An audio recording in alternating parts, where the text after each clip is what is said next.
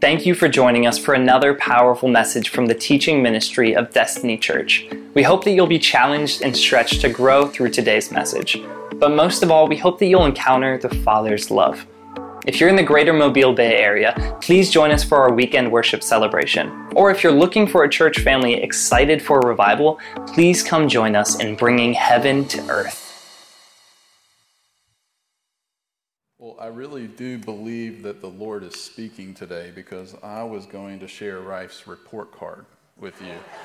And so I was unsure if I should do this. And given that we've had an awards ceremony, I think a report card is in order. And um, so in order to, you know, think about a report card, let's go back to some school days if we can. And, um, and get in that mindset for a report card issue. Now, unfortunately, Rife, you're going to get a B today. I, and the reason is, when I think of Rife, all the words I think of start with B. And, and I, I know that he's a perfectionist, and so what we want him to do is we want him to spend the next fifteen years working up to an A. So, so it's going to, you know, fifteen more years. But, um, you know, I've got a lot of B words, and he used one of them when he came up. He said, he said that he was better. Between the two of us, he used the B word. I said, "The Lord, you, you, the Holy, you must be speaking, because there's another B word." You know, that is true. He is better, and, and I'll, I'll give you that. You're, you're better.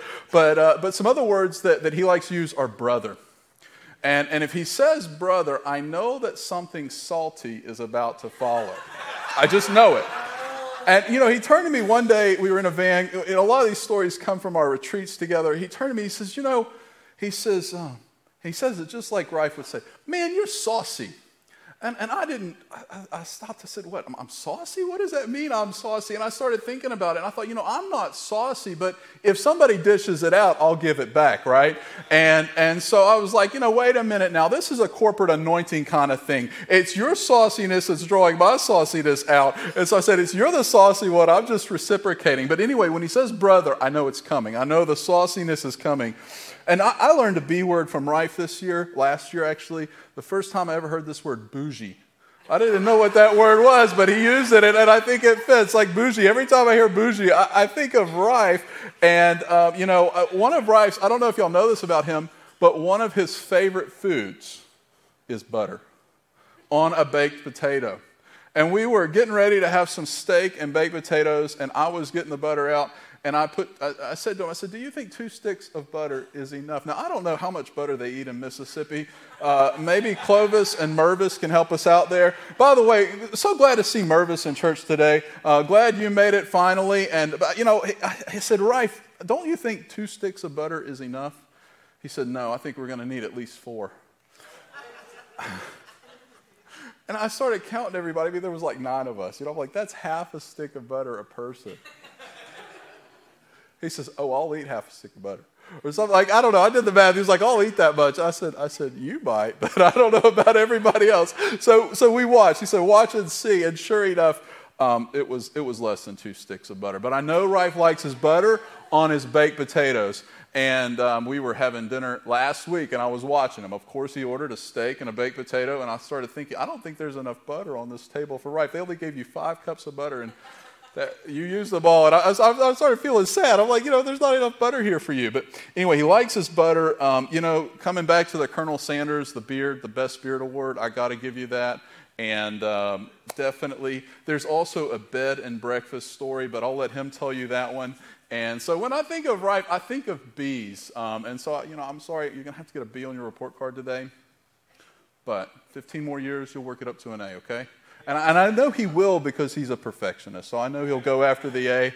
And um, and so we want you around for fifteen more years. But honestly, in, in all in all seriousness, um, jokes aside, it's an honor for me to be here. It, it's really a privilege. And, you know, I was thinking about it. If I... If I have a question that I can't answer, Rife is the first person I think to call. And and there's a verse I want to I want to read, and, and I really so appreciate him and Shea and this house and just the heart for the kingdom of God. But I want to read a verse that, that really reminds me of Rife. Um, it's out of Philippians chapter two, and Paul says this to Timothy. It's it's not on the overhead, but it says, I have no one else like him who takes a genuine interest in your welfare. For everyone looks out for his own interests, not those of Jesus Christ. But you know that Timothy has proved himself, because as a son with his father, he has served with me in the work of the gospel. And so, you know, when, when I think of Rife and I think of Destiny Church and, and I think of you guys, I think of a kingdom church. I think of a ministry that, that, that cares about God's kingdom. And and he's not doing it for himself. Shea's not doing it for herself. That th- These are people that I can call on. And I know he'll answer the call. And I know he'll be there for me. And I know that, that my success is his success. And I really want to honor you as a church family today, because that is so important to me. I remember when I came uh, back to Baldwin County seven years ago, um, you were one of the first people I met. And you made time for me. You sat down, we had lunch together, and you've been with me and for me ever since. And we talked about, what does it mean to have kingdom pastors in Baldwin County? What does it mean to have people that care about more than just their congregation, but we see the big picture, and we sacrifice for one another, and we're willing to lay our lives down for one another. And I'm telling you, that is rare, that is special, and that is valuable. And so I, I really do want to honor you today for being those people. Rife and Shea, it, it's it's an absolute blessing for me to have you in my life. He brought me into the pastors group that we meet with, and, and every pastor he meets, he invites to that group. And and why? Because he's trying to build a, God's kingdom, not this church. I, I know that, that his heart is here, but Rife and Shea see the bigger picture. And that is so rare, friends. I want to tell you today, I don't know if you realize how rare it is, but it, it's really a special thing, and it's an honor for me to be able to be here and to share with you today. And I want to talk today, if I can, and we'll get into the word, about what does it take to serve God for fifteen years in a place? What, what does that take to go fifteen years? And, and as I was thinking about that, um, you know, how, how do I, how do I, com- what do I compare that to? A couple things came to mind. If anyone's been married for fifteen years, you have an idea of what it's like to serve and lead a church for fifteen years. If anyone has a fifteen-year-old, so, you know. Now, now I haven't. I've been married eleven years, and my oldest is seven. But I've been in ministry for more than fifteen years. I've been in, in South Africa for twelve years, and I'll share at the end, if there's time, a little of that testimony, but I know what it's like to go fifteen years. And I want to talk to you today about that, um, but, but it's similar. And, you know, when you're married or you have children, you're a shepherd in your family, and you're in a covenant relationship, and, and you have good days and you have bad days, and you have ups and downs. You have times where you're questioning yourself and you're wondering, am I going to make it? Overcoming those times is what it takes to go fifteen years, okay? And we all know that because we've been there before. And so I, I want to talk a little bit about this. What does it take to, to serve for fifteen years? And I can't think of that question without thinking of King David. And the reason I can't do that is because David was anointed by Samuel to be the king of Israel. But do you know it took about fifteen years for him to be made king? And so scholars have worked it out that it took fifteen years from the day the prophet anointed him and said, you are called by God to be the king, for him to actually be recognized as the king of Israel. And, and I think to myself, wow, what a commitment to God to last fifteen years, to carry a vision in your heart and yet not fully see it.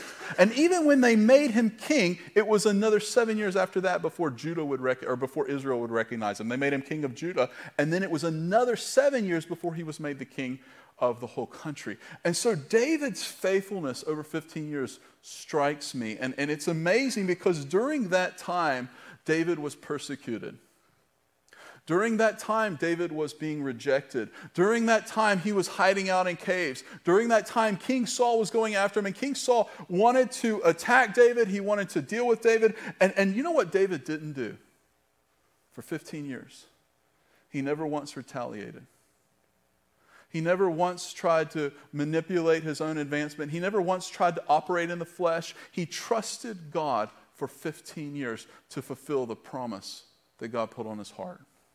Why do I say this? Because that's what it takes to last fifteen years in, a, in, in ministry in the same place, is willingness to trust God Not manipulating, not, not trying to force it, but saying, you know what, I may not fully see everything I want to see right now, but I'm going to trust God for what's to come. It takes time for the breakthrough to happen. And a lot of us, a lot of times we forget that. We we treat life and church and the Bible like one big highlight reel. And I want to say that's a mistake, because the highlights come through seasons of faithfulness. They don't just come. They don't just arrive. And, and guys, I know there's highlights. I know you can look back on fifteen years and, and look at the highlights and celebrate the highlights, and you should. But how did those highlights came? They came through faithfulness. They came through through being faithful when, when you couldn't see the end result. You couldn't see where this was going. It felt it felt hard. It felt like everything was closing in around you. It felt like you may not even see tomorrow. There were times where David despaired. There were times where he was in a cave. There were times where he didn't know if he's going to make it out of that cave alive. Now, now listen, here, here's the secret to ministry, to life, to, to I'm going to be vulnerable for a minute, to even being married and having kids. We carry that in our hearts sometimes.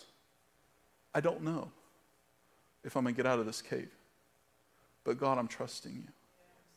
You want to know what it takes to get a highlight and a breakthrough from the Lord? This is the kind of thing it takes. It takes fifteen years of waiting upon the Lord, and then a breakthrough comes. And the problem is the world celebrates the highlights without understanding the process.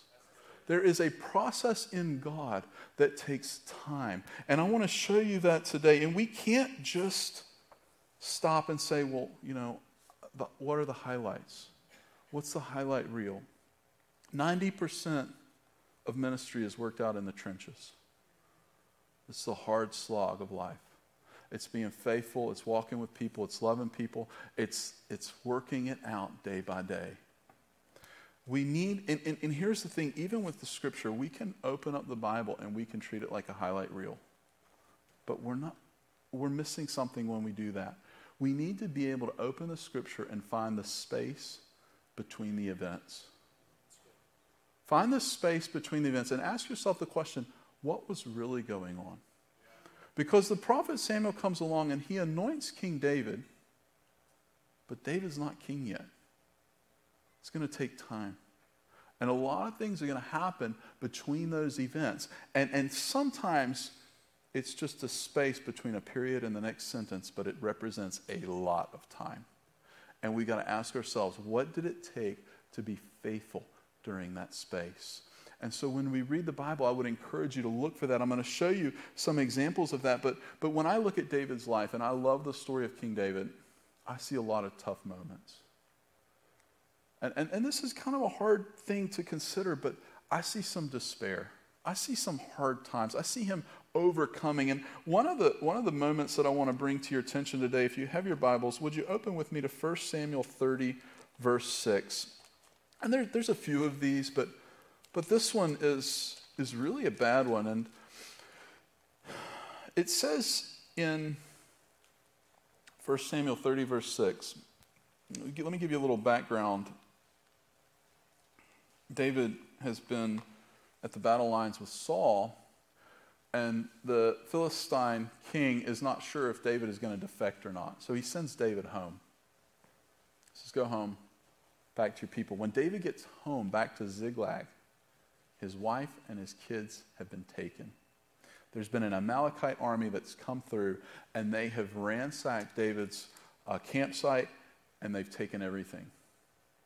So David gets back from the battlefield, and everything is gone. And look what happens in verse six. It says that, um, well, let me take it before that. In verse four, it says, David and his men wept aloud until they had no strength left to weep. His two wives had been captured. And then it says, David was greatly distressed because the men were talking of stoning him. Each one was bitter in spirit because of his sons and daughters.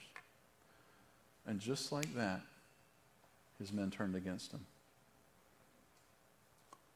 But David found strength in the Lord his God.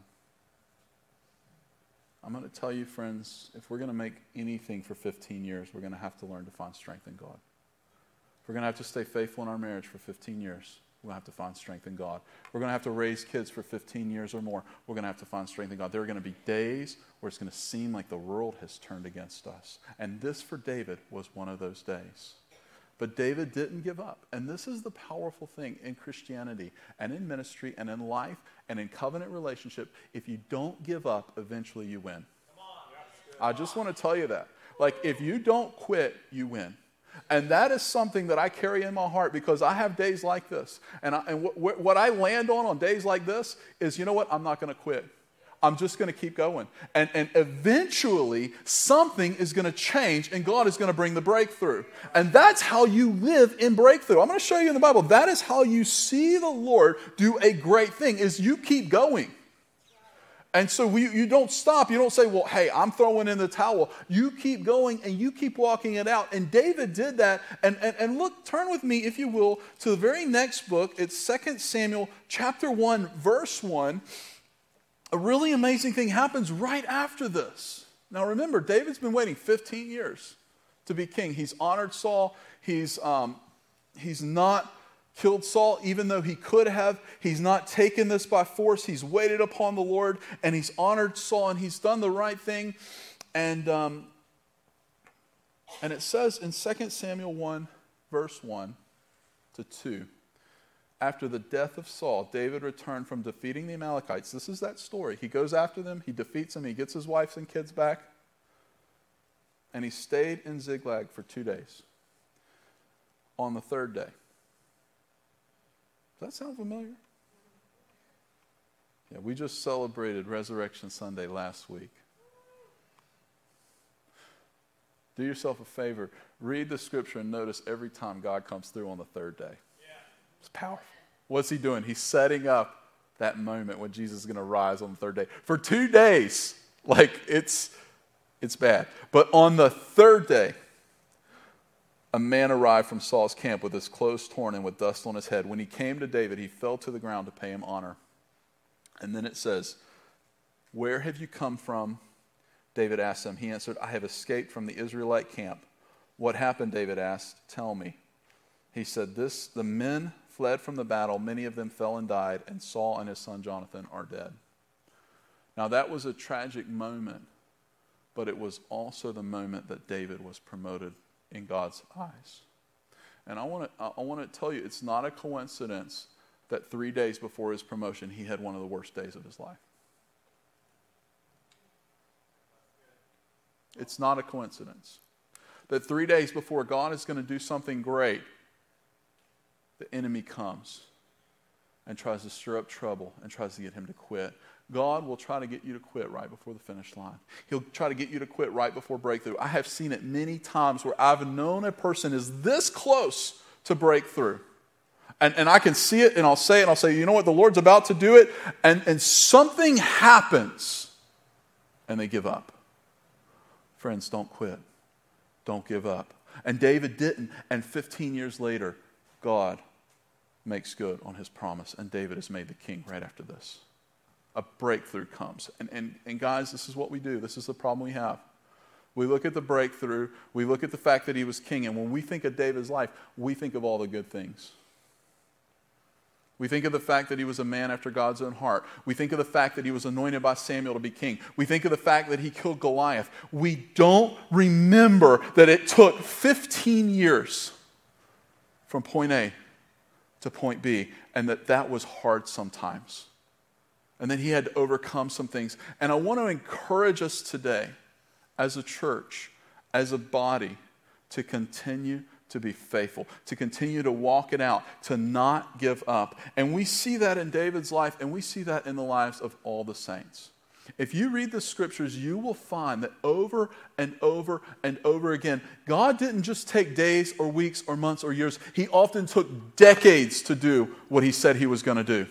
Now, now, what happens when you're in ministry is you have this, this thing in your heart bubbling up inside of you. You have a vision, you have a desire. But do you know something? It may take decades for God to fully perform it.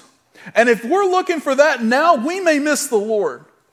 And there are there are people and, and movements and things that will just give you the highlights every time. But but you know what? It's not genuinely what God is wanting to do. Sometimes God is saying it's going to take a season to get to where I want to take you. And, and I want to show you this in the scripture, that, that this is a very uh, a normal process. It's something that, that we see everywhere. We see it with Moses. I'll, I'll show you a couple verses about Moses um, and, and look at a couple more people. But when Moses was forty years old, this is really cool. Stephen is speaking in Acts seven, and they're getting ready to stone Stephen. And he says this about Moses. It's powerful. It says, when Moses was forty, he decided to visit his own people, the Israelites. He saw one of them being mistreated by an Egyptian. So he went to his defense and avenged him by killing the Egyptian. Notice this verse. Moses thought that his own people would recognize that God was using him to rescue them. But they did not. Now, what's going on here? Moses is forty, and he has a thing in his heart where God has called him to rescue the Israelites. I want you to see that at forty. And so his way of doing that is he's been raised in Pharaoh's house. He has all the wisdom of Egypt. He's, he's been trained, and he's thinking, I am ready to set the people free, and I'm going to take that Egyptian, and I'm going to do this right now. At forty, he's got this vision. He's got this ministry in his heart. He knows the call of God on his life at forty years old. That's why he killed the Egyptian. The Bible says he knew. He thought the people would see that, that he is their redeemer, or that not their redeemer, their rescuer, that God's going to use Moses. They didn't see it. Do you know what happens next? He runs away and hides because they find out what he did, and he's worried they're going to kill him. So he goes to a place called Midian, which is like modern-day Mississippi. Something like that. They would say Alabama. You know, they, they, they would say it's Alabama. But... But it's in the middle of nowhere. And he is becomes a shepherd in the middle of nowhere. And do you know how long God left him there in the middle of nowhere? forty years. It, it was he was eighty years old when the burning bush happened. Now you put yourself in Moses' shoes. See, this is one of those little short spaces in the Bible, but you have to read between the lines. For forty years, Moses is a shepherd asking God this question. God, I thought you wanted to use my life to set the people free. What happened? And for forty years, he's faithful with sheep until the day comes that there's a burning bush encounter. And you say, God, why would it take forty years? I think I know why. I have a couple thoughts here. Something in Moses needed to die.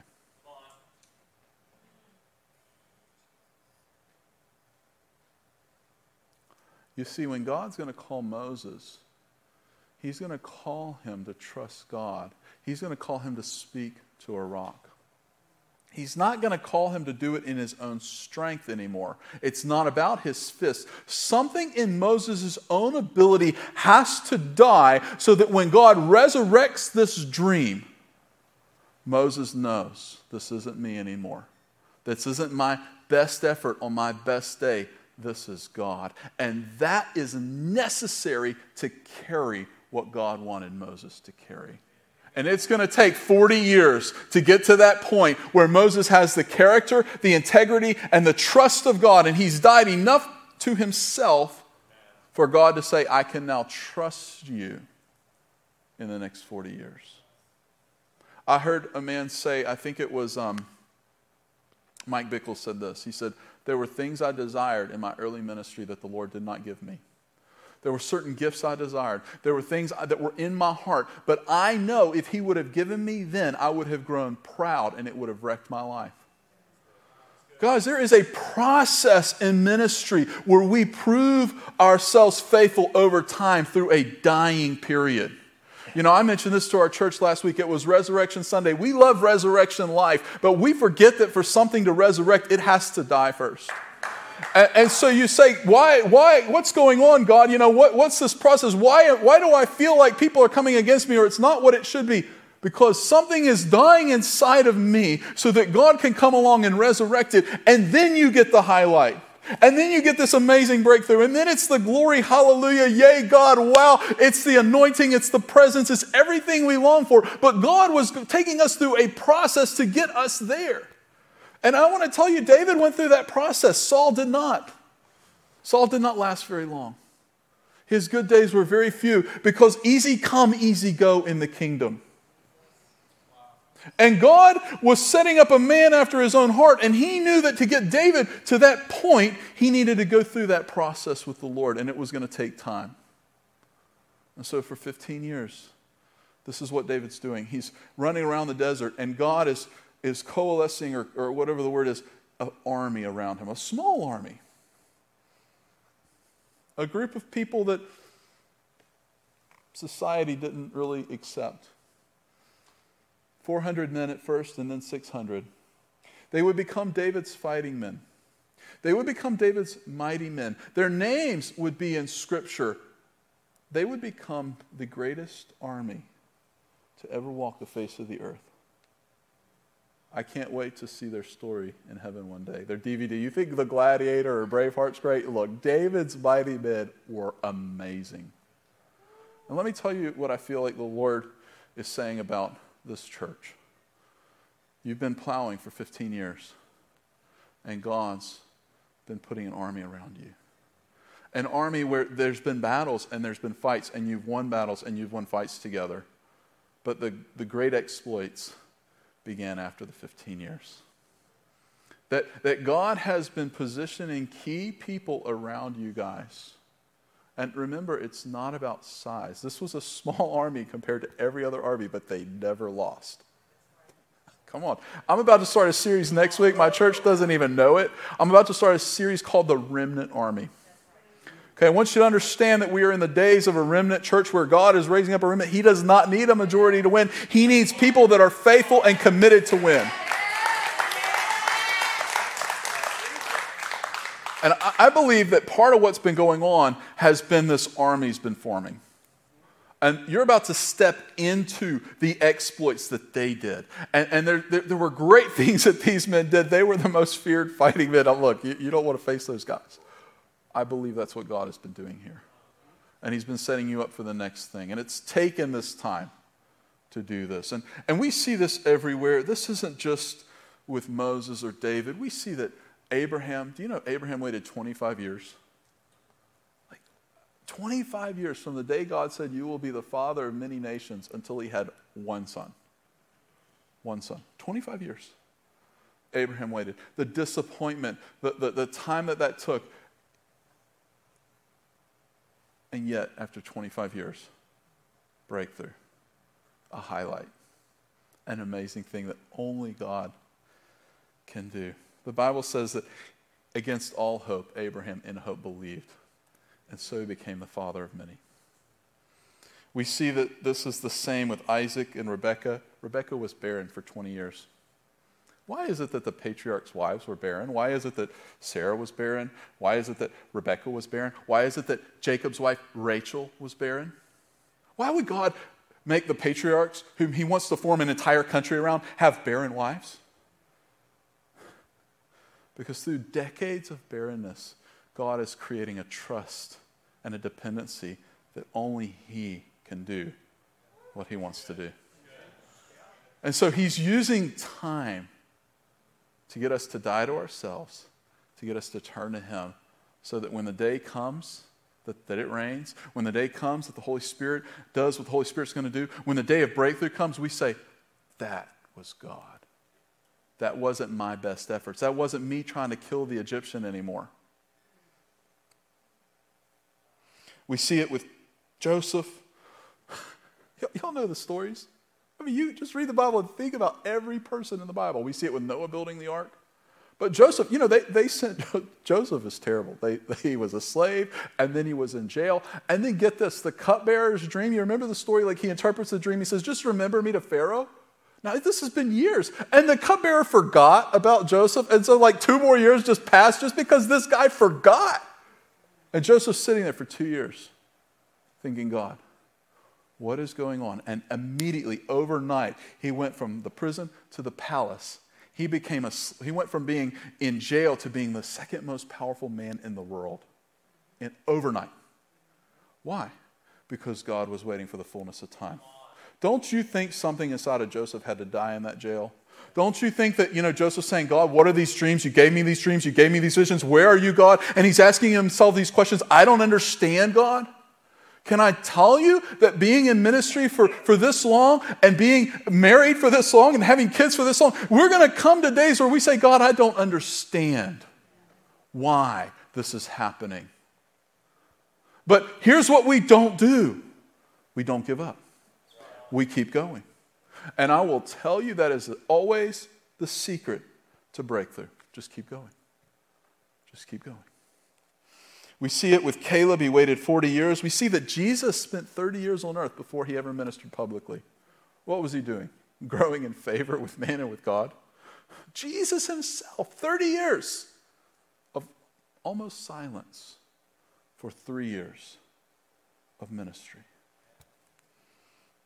Paul says in Second Corinthians one eight, I didn't put the slide up, he says that he despaired even of life itself. He had a bad day, or two or three or more. He had a bad season. He didn't understand. But he kept going. They put Paul in jail. Put him in prison. He says, you can't chain the word of God. I may be in jail, but I'm going to continue to write letters. I'm going to continue to serve God in jail. People are going to get saved in jail.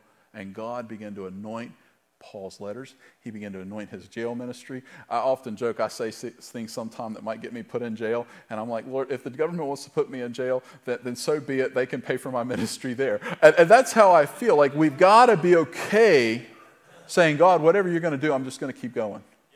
I'm not going to stop. I'm not going to give up. And so we see this everywhere. One of my favorite stories and is the story of Ruth. I love the story of Ruth. Here is a woman who follows Naomi to, back to Israel. She has no prospects. Naomi says, you're not going to get a husband. They're poor. They're broke. Um, she's out there picking up grains in a field. Like, she's doing slave labor, essentially. And, and, you know, she has no real prospects. And she's putting herself at risk and in danger on the road. Back to Bethlehem was a dangerous road. Plus, being in the fields was dangerous. And she's doing it all for one reason. And here's a word that I want to land with today. She's doing it because of this word called covenant. Now, you want to know, what does it take to go fifteen years? It takes covenant. It takes understanding that I am in a covenant with God, and I am in a covenant with people. And I am in a covenant with my wife. I'm in a covenant with my family. And I want to show you something that there are three types of covenant relationships mentioned in Malachi two. It's really interesting, but Malachi two ten, we're in a covenant with each other. A lot of people don't know that. That when we partner with a church family, we are actually in a covenant relationship with that church. We're in a covenant relationship with God. Malachi two eleven to twelve. And lastly, we're in a covenant with our spouse or our family. There's three types. But if we understand that we're in a covenant relationship with the church, I don't need the highlights to keep going. This is important. I can endure the tough times. I can endure the, the bad days, the days where I don't understand, or the days where it didn't go the way I thought it should go, or, or I, it just wasn't what I wanted it to be. I can overcome that because in my heart, I know I'm called to be here. In my heart, I know God's called me to, to, to this place. Rife said something to me when we first met. He says, do you know what Baldwin County needs, particularly where I live, you know, not Eastern Shore? He says, it needs a pastor who, who is called to this area and will take this thing on and will not leave, but who knows they are called to this area. That is called a covenant. He, the first words out of his mouth, just about the very first day we met, and it was, it was specifically for the region of Baldwin County that I live in. We talked about that. Covenant. Look at what Ruth said to Naomi. You want to know why Ruth risked her life, why she became a slave, why, why, why she, she endured the impossible? Why did she go with Naomi? And maybe why Do you stay and walk even through the hard times with Pastor Rife and Shea? It's right here. She says this. It's powerful. She says, "Don't urge me to leave you or to go back from you. Where you go, I will go, and where you stay, I will stay. Your people will be my people, and your God, my God. Where you die, I will die, and there I will be buried. May the Lord deal with me, be it ever so severely, if anything but death separates me from you." What is this? This is a covenant promise and a covenant relationship. And do you know God does something amazing through Ruth? She ends up getting married. She ends up having a son named Obed. He ends up having a son named Jesse. He has a son named David. Ruth was David's great-grandmother. Do you want to know why Jesus was born in Bethlehem? Not because David was born in Bethlehem, but because Ruth went with Naomi back to Bethlehem. That's a highlight right there. But what was required to get to the highlight? Covenant. A covenant was required. There's going to be ups and downs. There's going to be good days. There's going to be bad days. But if we're in covenant, those don't define us. Those don't get us to stop walking together. Those don't get me to stop serving the Lord. Those don't, those don't faze me because I'm called to covenant. There's a word that my wife and I have never used, not once. We will not use it. We will not use that D word. We don't. We don't talk that way. I'm not going to go there mentally. I, I feel the same way about the church, friends. And I'm not saying that to bring condemnation on anyone. I believe God, there is grace if, if things have happened and, and we've made mistakes. So I'm not trying to, to bring anyone into condemnation. What I'm trying to get us to do is I'm trying to get us to understand how the highlights come. They come through working out covenant. And I was part of a church in South Africa. I want to share real quick in closing, if I may. Am I, am I, he's not, he's not, he's not giving me an evil look yet. I was part of a church for twelve years. It was a small church. I was the only one in that church between the ages of fifteen and forty probably, or thirty-five. I think I was in my twenties. So, you know, I'm a young guy in my twenties, and there are no girls in the church that are my age. There's no young people in the church. There's no one my age to hang out with. My spiritual mom was twenty years older than me. My spiritual dad was twenty years older than me. My best friend was twenty years older than me. He's supposed to be coming next month or in June. Hopefully he'll come. He's sixty-two. Love that guy.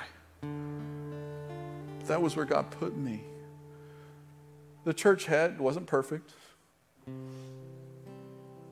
There were days where I'm like, you know, this other church would be nice. This other church has this or that. It has highlight reels. It has nice things that are going on. But I knew that I knew that I knew that God called me to walk with my pastor. And I want to tell you something. I was there twelve years. Through that church, I met my wife. And in the fullness of time, in the exact fullness of time, had I left a year earlier or a year later, it would not have happened. But in the fullness of time, God connected me to an individual through a member of our church that was just an older couple. They were elders. We prayed together all the time. No, no, we were just friends. We were just family. We were just doing life together in church. And, and through that relationship, I became very good friends with someone else right at the end. That changed my life. And God opened up a business opportunity through him right at the end, right when I came here. The fullness, the perfect fullness of time. I'm telling you, our church didn't have any money, didn't have any people, didn't have any anyone my age, but I got my wife in that church. I got a business in that church. I've got friends for life in that church. My mom and dad are in that church. And I would die for that church. I love that church. Now, it's not perfect. But I knew, I knew what it meant to be part of this family. And I want to tell you something. I want to challenge all of us today that in our relationships, let's look at them as covenant relationships. Relationships with our church, relationships with our family. And I'm going to tell you that in the fullness of time, It may take years. It may take decades. Breakthrough will come. And we will celebrate the highlights, and they will be amazing, and there will be incredible things that God will do. But he's asking us to walk together. Amen? So I want to bless you, church. I want to bless Pastor Rife and Shea. I love you guys. I really am so blessed that you have brought me into a covenant relationship with you. And and I don't take that for granted.